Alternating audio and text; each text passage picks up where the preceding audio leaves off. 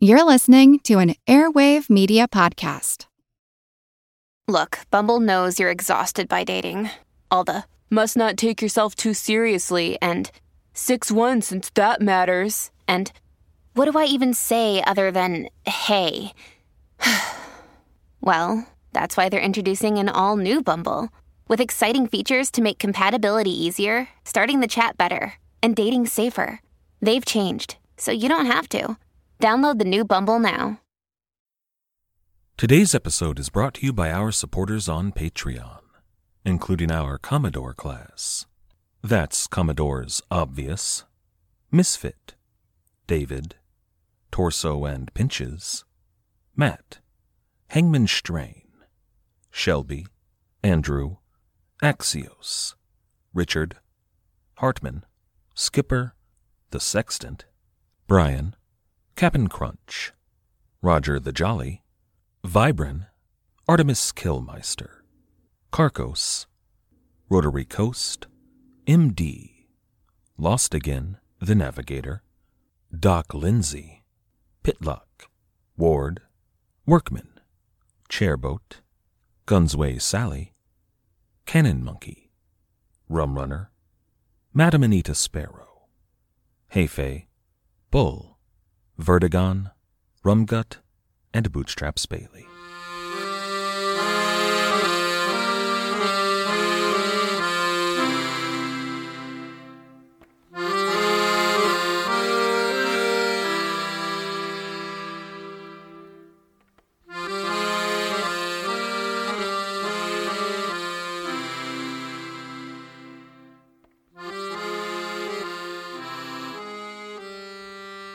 Hello. Welcome to the Pirate History Podcast. My name is Matt. Thank you for listening. Back in 1697, King William III of England granted license to a second, parallel East India Company. Officially, it was called the English Company Trading to the East Indies, but Robert C. Ritchie just calls it the New Company as opposed to the old company. The purpose of this whole plot was to undermine the old East India Company. And it wasn't like it was some sort of nefarious, clandestine plot. Everybody knew what they were doing. King William was trying to defang a company that was filled with his political opponents. The board of this new company was predictably filled with pro William Whigs. And at the time, it looked like this plot just might work. The entire board of the new company were installed in important positions already. You know, they were MPs and mayors and dukes, they were important people. And while the Whigs were politically ascendant, the new company made some great strides into the old East India Company's territory. India itself was an old company stronghold but the new company, because they had William's blessing, played very nicely with the Dutch in the region. So you can imagine the kind of siege mentality that might arise in the old company after the king pulled a move like this. They were already dealing with the fallout from Henry Every's raid on the Ganj-i-Sawai. It was not impossible to imagine a scenario in which Aurangzeb, the Grand Mughal, kicked them out of India. And along comes this company designed specifically to supplant them. So when this adventure galley comes along, with a captain, William Kidd, bearing a commission from the king, who was, remember, actively trying to destroy your company, you can understand why the old company might be a bit suspicious why they might think that William Kidd was actively sent to undermine them. And, you know, maybe he kind of was. He was sent, after all, to do their job. He was hunting pirates in the East India Company's jurisdiction, and if he succeeded, that would make the East India Company look bad. So the old company sabotaged Captain Kidd at every turn. And as it turns out, for their futures, that was the right decision. This is episode 293 A Corporation of Pirates. all of this piracy and privateering, pirate hunting, all of this violence, it was political in nature. And I'm reminded of nothing so much as the 1968 presidential campaign, when Richard Nixon, a candidate at that point, conspired with the South Vietnamese government to sabotage the peace talks in Paris. He was working against the national interest and, you know, world peace and human decency to further his own political ends. Anything that makes your opponents look good has to be stopped, even if it's a net good. Letting pirates roam the Indian Ocean is better for the Tories than letting the Whigs end the pirate menace. But everything in 1669 and 1700, everything the company did was with an eye on winning back power the next time an election for the Parliament was held. And everything they did worked amazingly well. In the election of 1700, not one member of the board of the new East India Company retained their seat. Virtually all the allies of the Whig nobility and most of the Admiralty members who sat in the Parliament lost their seats. The Tories swept through the Parliament like wildfire. Now, imagine this in your government. It would be like here in the U.S. if the Democrats were accused of working with terrorists. As a pure hypothetical, say that they funded an anti terror paramilitary group in Afghanistan that wound up attacking America. Which, of course, you know, isn't that hypothetical. It actually happened to America, only it wasn't the Democrats that did it. I'm using the Democrats here, though, because the Whigs were uh, a more liberal party. And while, when that actually did happen, it really wasn't a political disaster for the people who did it, it was in 1700. All of this accusation of working with pirates, of funding pirates to attack the East India Company, was a disaster for the Whigs. So, in our hypothetical, say that the Republicans stormed Congress in the wake of the controversy. If you were a mid level bureaucrat somewhere, wouldn't you be most likely to bend to the whims of the new regime, the people in power? The Admiralty was mostly a Whig institution, and they had jurisdiction over William Kidd. But then, after the election, the Whigs were brushed out of power. They still controlled the Admiralty, but basically nothing else. If you were, say, the warden of Newgate Prison, wouldn't you maybe decide it was a good idea to listen to the new boss? Now, this next bit is a little controversial. The Tories decided to throw their weight around a bit after gaining power. They sent a team to Newgate to speak with William Kidd. Now, that was against the rules and no one seems to agree on exactly what happened next. When did this team go to see Captain Kidd, and did they actually get in to see him? And if they pulled that off, what did they talk about? No one denies that the Tories tried to get in to see Captain Kidd, but most historians agree that they probably made it inside. However, William Kidd was not compliant. We can assume that the Tories asked him to name names. You know, what powerful Whigs told you to go be a pirate?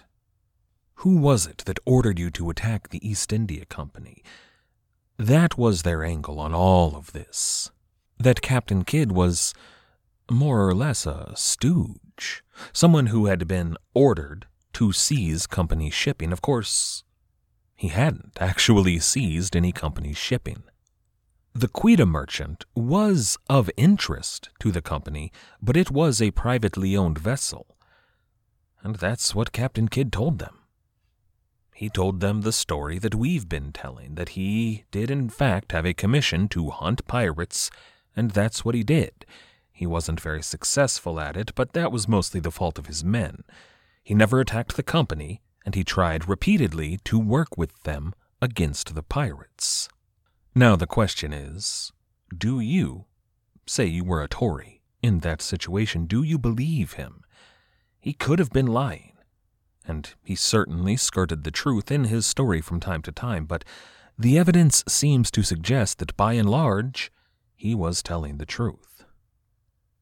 It is, of course, possible that someone from the Whig junto slipped him secret orders to attack company interests and make it look like he hadn't. It's always a good idea to hurt your political opponents however possible, right?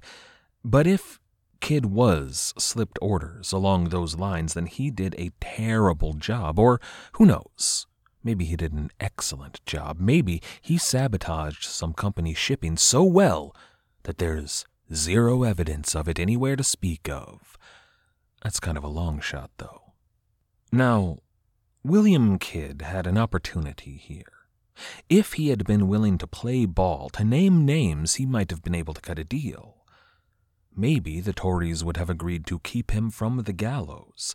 Maybe set him up as a patsy in this whole story, doing the bidding of the Whigs, but not of his own volition. If it all worked out, maybe they could send him back to New York a free man. I don't know that anything like that was ever offered. Conversely, I don't know if William Kidd suggested anything like that, or if he even would have. Whether or not that was on the table, the other side didn't bite. We know that Captain Kidd did not name any names. Sympathetic biographers to Captain Kidd will portray him as staunchly refusing to turn his coat, staying loyal to his one time benefactors, and I think that's a bit generous to Captain Kidd. But whatever his motivations, he didn't talk. And this was a huge disappointment for the Tories. They really could have used that testimony. They had big plans for the Whigs. They were going to drag them over the coals in the Parliament. You know, where are all those papers, Lord So and so? Why can't anyone see them? Why can't anyone get to see William Kidd? What about Lord Bellomont? Where's he been hiding this whole time? They were going to savage the Whigs in the Parliament. But then, before they could get to any of that, world events pulled the rug right out from under them. We're holding off on talking about these big global events until we look at the upcoming war properly, but they do inform what's happening right here in early 1701. King Charles II of Spain died in November 1700 without an heir. There were very few good choices in his House of Habsburg to replace him. And then in January Princess Anne, the heir to the throne of England, suffered a miscarriage. Again, we're going to talk a lot more about all of this in the future, but that means that after the princess, there was only one child left to her in the line of succession. And that child, the Duke of Gloucester, was in poor health. It's very likely that there were about to be two simultaneous succession crises bad ones that engulfed Europe at exactly the same moment, right? And King Louis XIV knew this, and he was massing his armies. For the Whigs, who were seen as the war party, this was a blessing in almost every possible way. If King Louis started a war, all of these silly little concerns about William Kidd, well, they would just seem so superficial, right? Whenever the Tories brought up the trial of William Kidd, the Whigs could just turn around and say, hey, what are you doing? There's a war coming. We need to prepare. The nation needs to come together, and you're trying to divide us. The Whigs could argue, honestly, that they had much bigger concerns to deal with.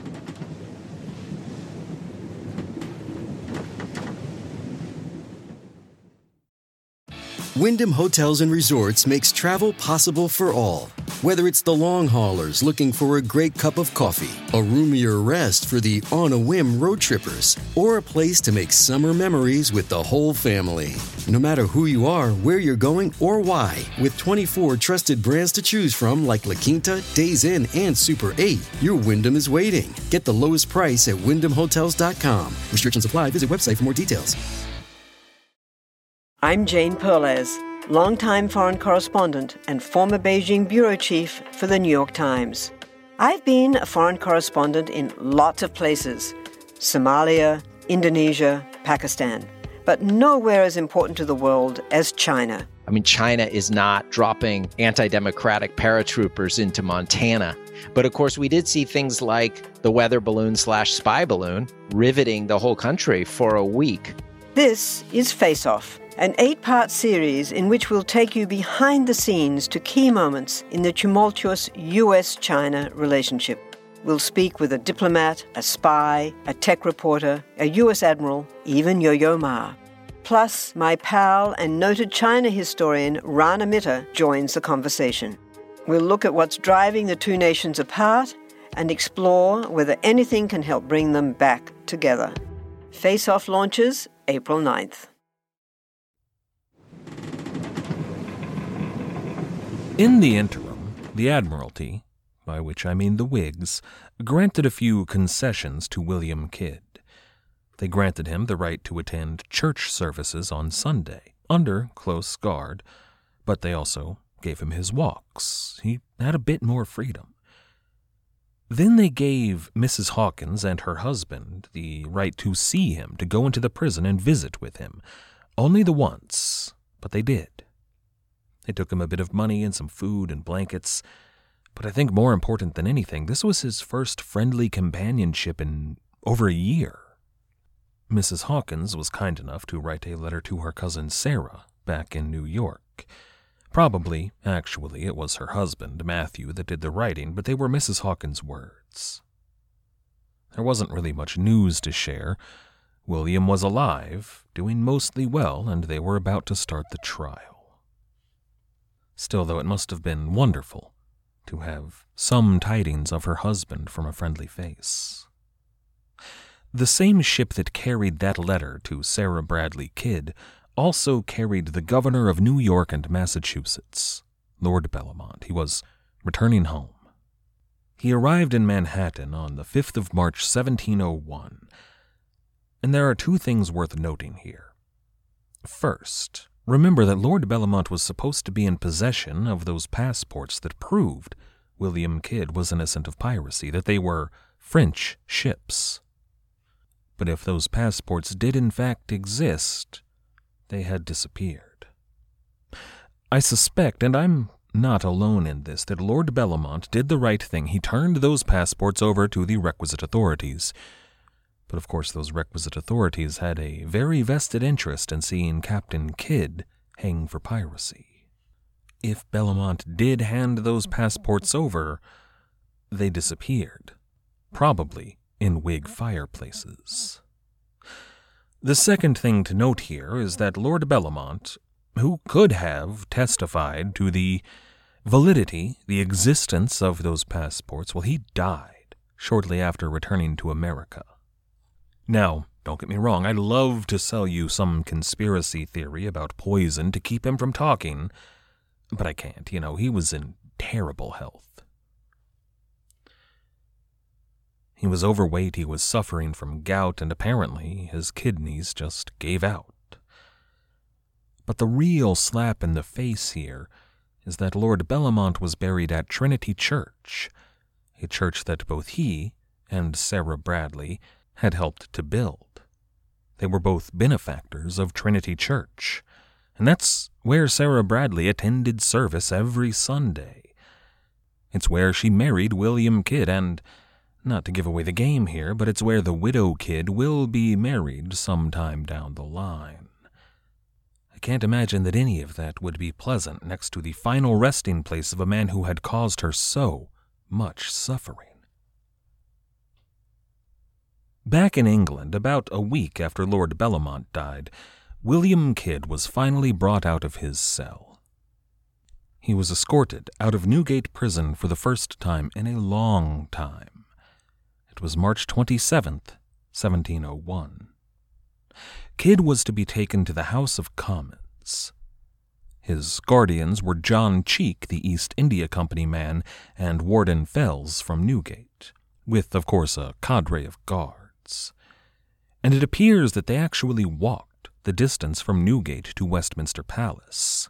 There are no records of any kind of carriage, and even though nobody seems to have known ahead of time that Captain Kidd was being moved, almost as soon as they started on their path, people took notice and crowds began to gather. They weren't hateful or violent towards William Kidd. They didn't hurl cabbages at him. They just wanted a look to see who this arch villain was. But of course, he wasn't much to look at. William Kidd was haggard. He had a long, scraggly beard. He was unwashed. He was squinting in the sunlight, cringing at the noise. And he was sick. Captain Kidd was not well here. And I think that that's the image that the authorities wanted to project when the people of London saw this king of pirates. Take a good long look, everybody. That's what a pirate really is.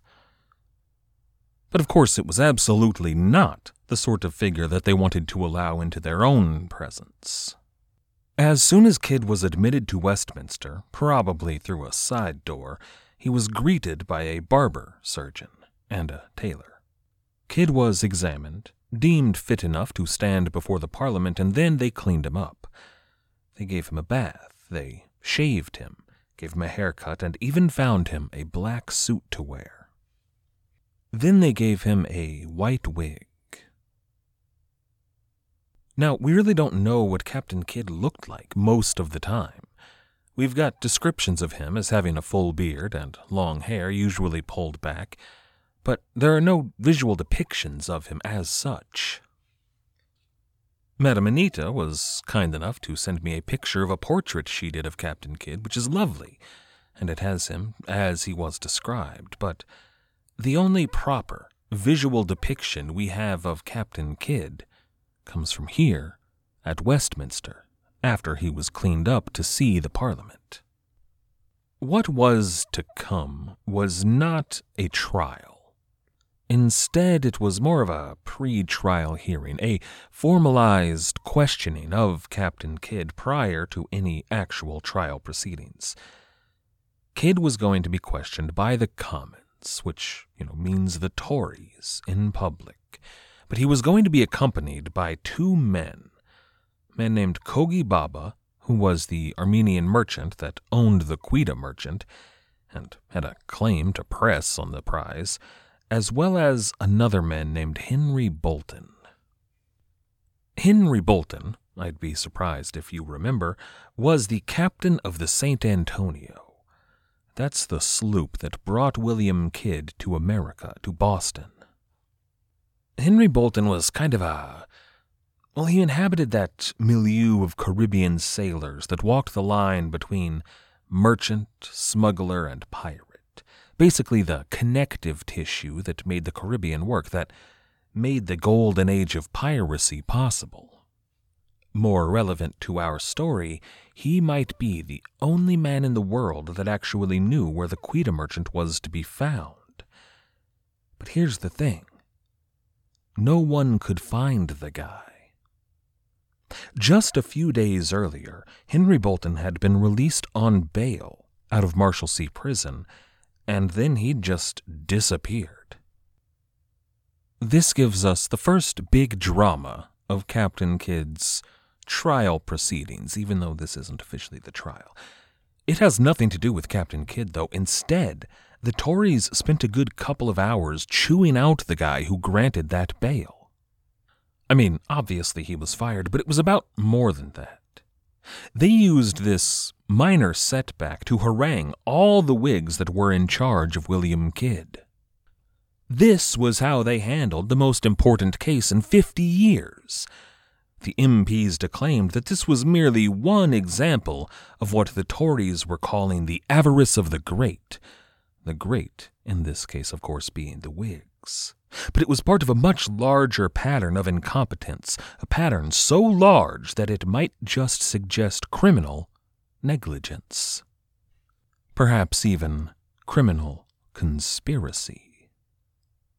And it was here that the Tories coined a new name for these men, for the Whigs that were involved with Captain Kidd. They called the Whigs a corporation of pirates. Which is some pretty fiery rhetoric. And it was a day of powerful declamation. The Tory leadership orated at length. I mean, they went on and on and made all kinds of accusations against the Whigs. But when they finally got around to questioning William Kidd, the ostensibly the purpose of this whole meeting, there were no surprise revelations. Nothing new, nothing interesting, no new mud to sling. Kidd said that yes, he had met with Lord Bellomont and had been to Lord Somers' home, but never met the man, never stood in his presence. The one big thing for us, a piece of information that we have yet to hear. Captain Kidd said that he never wanted a pirate hunting commission. All he ever wanted was a privateering commission against the French so he could hunt them during the Nine Years' War off the coast of his home in New York. Which I believe all he wanted was to sail out, capture a couple of French prizes, and come back slightly richer than he was before.